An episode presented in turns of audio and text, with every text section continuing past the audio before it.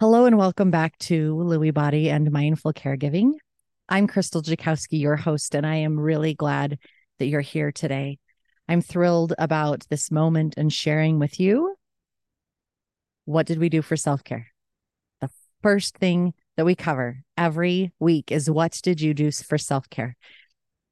I did something big. I actually recorded two weeks ahead so that I could take a vacation. I had my sister come into town partway through my vacation so that my mom had somebody to look forward to and she would be okay. My son also came in after my sister left. And then I took my mom to California with me so that she could have something else to look forward to. So I made all of the plans necessary so that I could then go and enjoy and let everything just fall away shed it all. And it was fantastic. I was able to really breathe and let go. And I read a couple of very spiritual books that just made me think and uplifted me, gave me a little bit of a new perspective.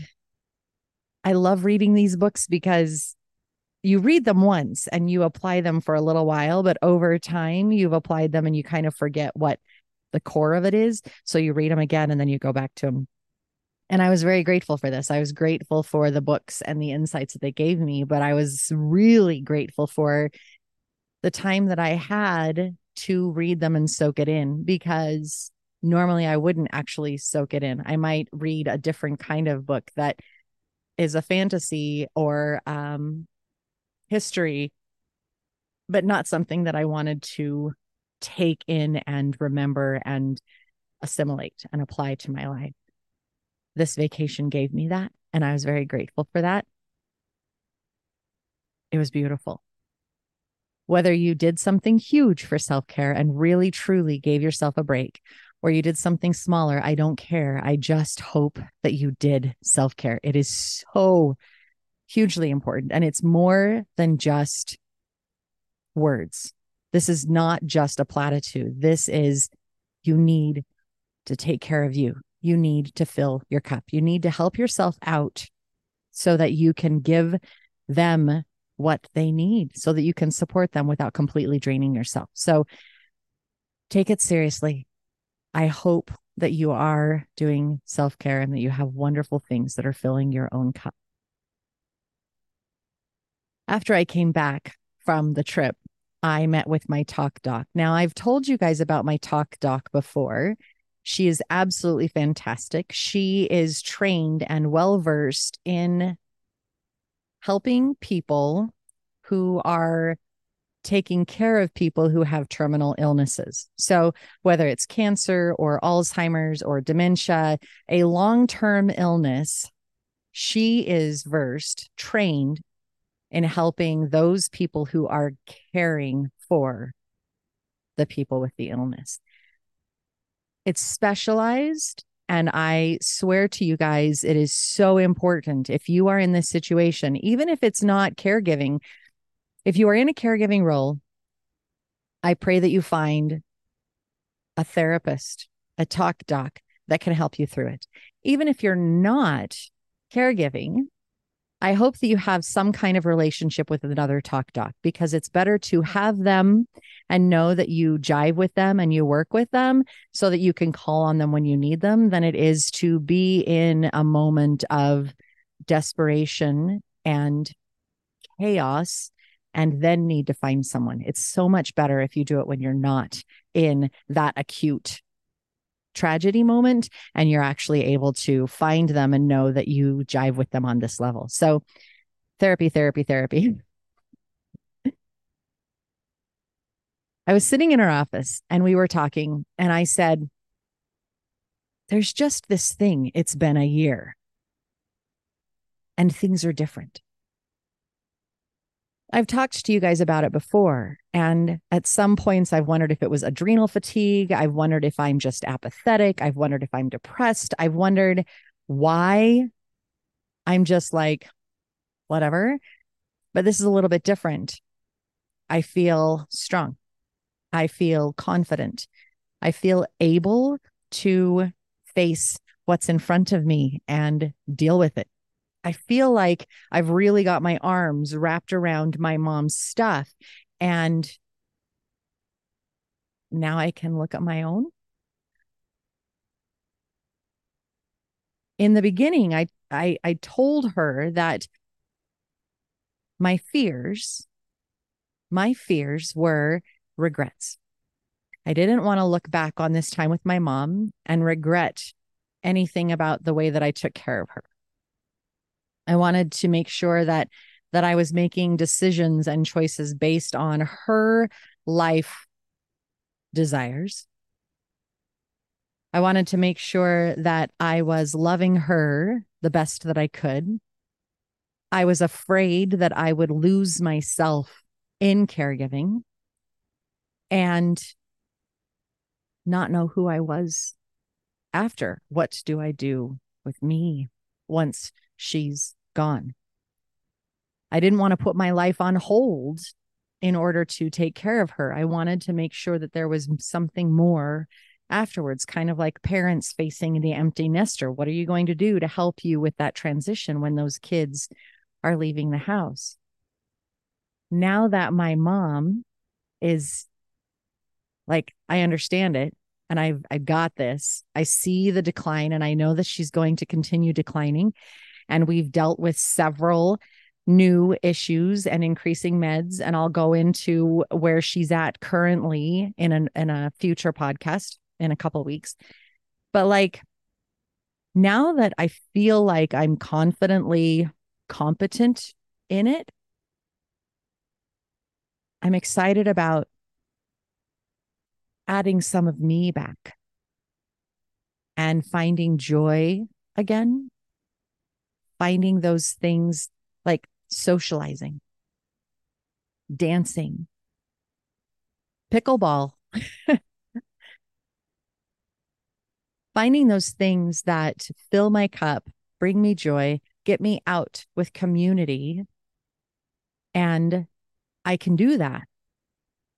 I can do that now because I feel freer being able to wrap my arms around all of her stuff.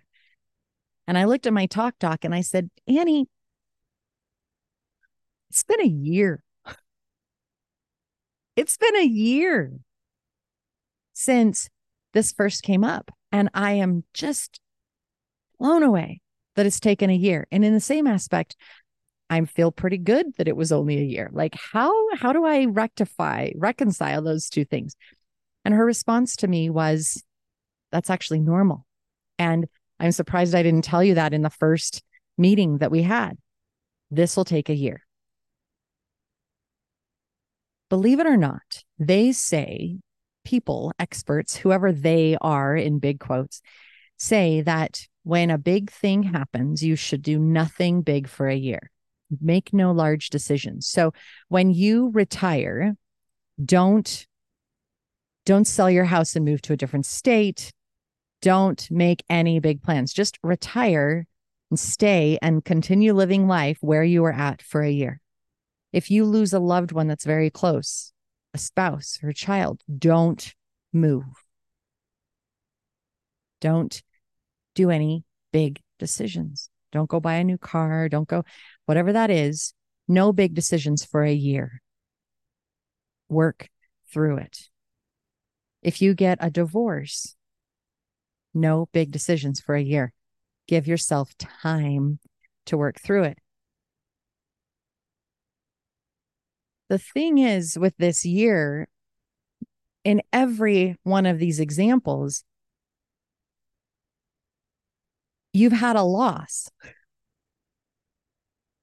Whether it's death or a relationship or a job, uh, the way that you are used to living and now you can't live, whatever that is, you have had a loss and grief takes time. We are a society that seeks out instant gratification. We really want it here and now. We want to be able to say, oh, yeah, I adjusted to that and I'm good to go and move on the problem is that we are we are archaic in our brains and we take a long time to adjust to that shift it takes a while for us to grasp acknowledge, sift through, adapt to the new state of being. You're developing a new skill. Developing that new skill, you don't sit down at the piano and play Mozart perfectly the very first time. It takes practice. Mastery takes practice, it takes time. Those people out on the football field or on the basketball court, they weren't the top of their game automatically. They had to work at it. It took time. So here you are in this situation where you are taking care of a loved one, and that loved one, you now have a diagnosis. Your life just changed in a major way. You are now grieving the loss of your parent the way that they were. You are recognizing that you are going to let them go. And this is the long goodbye, which in and of itself is grief. You are grieving the knowledge that they really are losing their mind, their memories, their ability to function. You are mourning the loss of your relationship with them and not only your loss of the relationship, but the loss of possibility, where you may have hoped for healing and reconciliation with them. Now you know it's just not going to happen because mentally they are unable to do that. They are unable to meet you in that space that you so desperately wished and hoped that they could do. You are mourning grief takes time. It's time to adjust.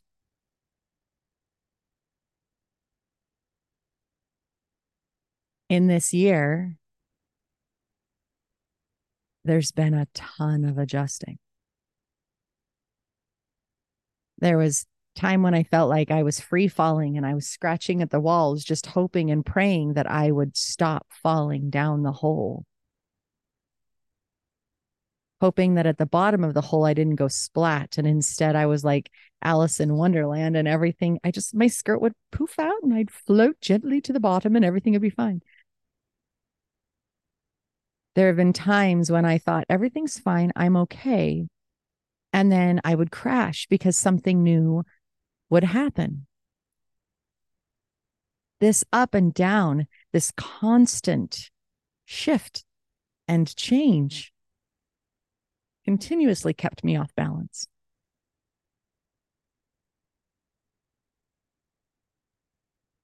I had to learn how to be present with it, to not judge it, to not rail against it and be angry. Now, when I was in California, I was reading one of the books that I read uh, was The Four Agreements. And I've read this before and I applied it before and I thought it was lovely. After I read the first couple of agreements again and refreshed my memory, my husband and I had a conversation. And some of it really works out and some of it doesn't, which was frustrating. But the bottom line was I was able to step back. And one of the agreements is to not take it personally. My mom has dementia. My mom is declining. My mom is struggling. That doesn't make it my dementia. I have an experience with her. I'm standing next to her and I'm supporting her, but it's not my personal thing. I can offer her love and assistance. I can be present. I can nurture. I can watch when she has another physical ailment that needs to be addressed or her meds aren't working quite right. I can be that facilitator, but I'm a facilitator. Not taking it personally and remembering that it's hers, not mine, is a great way to be. And I'm able to be there now because it's been a year. Now, six months ago, wouldn't have happened. Six months ago, I was still struggling with the new news that, oh my gosh, now she's got diabetes from the medication and I don't know what to do. And how do we adjust that? And some doctors don't believe it's that. And now we have to add a new medication. And how's that going to affect the other medications and other side effects? Six months ago, I was still deep in the trenches and I was struggling to claw myself out. I was struggling to adjust. Today, I can look at it and say, yep, we have a new symptom. And um, she has swelling. And I just went to the doctor and I was like, okay, this is where we're at now. I just emailed him. It was like, no big deal. We don't even have to come in. We just got to talk about this. Less of a reaction, more of an action. I got this. Not a big deal. We can move through this. It'll be okay but it took a year. It took a year. I didn't know that it would take a year. Nobody told me it would take a year. If somebody had said it would take a year, I simultaneously would have been okay with it and pissed off at them. Don't freaking tell me that it's going to take a year because that feels like forever. That feels like a bad pun, a death sentence. That's horrible. I don't want to hear that it'll take a year for me to be okay and on top of it, especially because I'm such a go doer and I just attack things. And I'm like, nope, yeah, this is good. I got it. And it's not going to take a year. It's just going to take a couple months. I would have laughed in your face if you had told me that. So, any of you out there who want to laugh in my face, I absolutely encourage you go ahead and feel that emotion and and call me all sorts of names. That's fine. I hear you. I understand. And then when you hit a year and things seem just a little bit easier and you don't understand why, because magically it just is.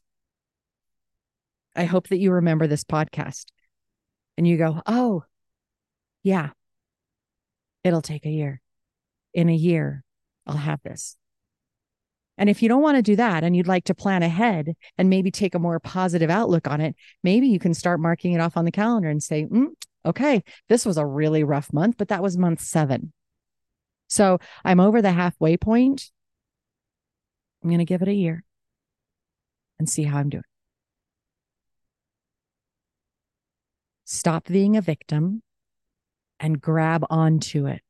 Take some of your power back and say, God, this is hard. This is really difficult. And yet, I know we'll get there. Let it take its time.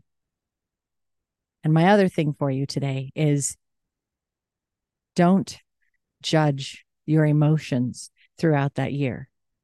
Your emotions are there to let you know that something rough is going on, that something needs attention. Don't judge them as right or wrong. They simply are.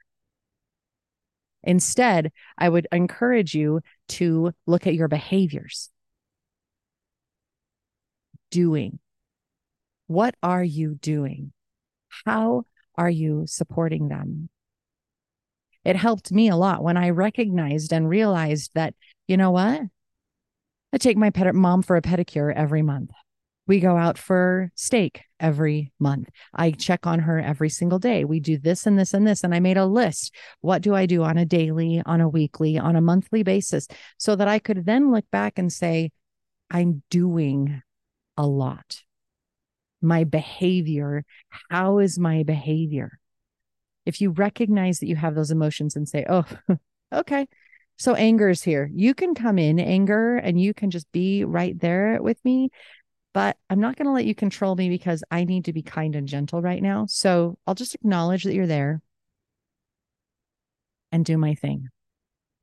Don't judge it.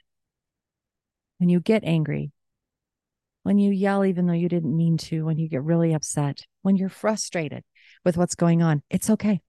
It's okay to be frustrated. It's okay to be angry. It's okay to be upset. It's okay to be all of the feels. It's okay to not be okay and then remind yourself it'll take a year. Give yourself a break and acknowledge it'll take time. It's grief. Where are you at in the grief process? in the denial, the bargaining, the acceptance? Where are you at? It's okay. You're doing great. Give it time. It'll be okay. Take it to heart.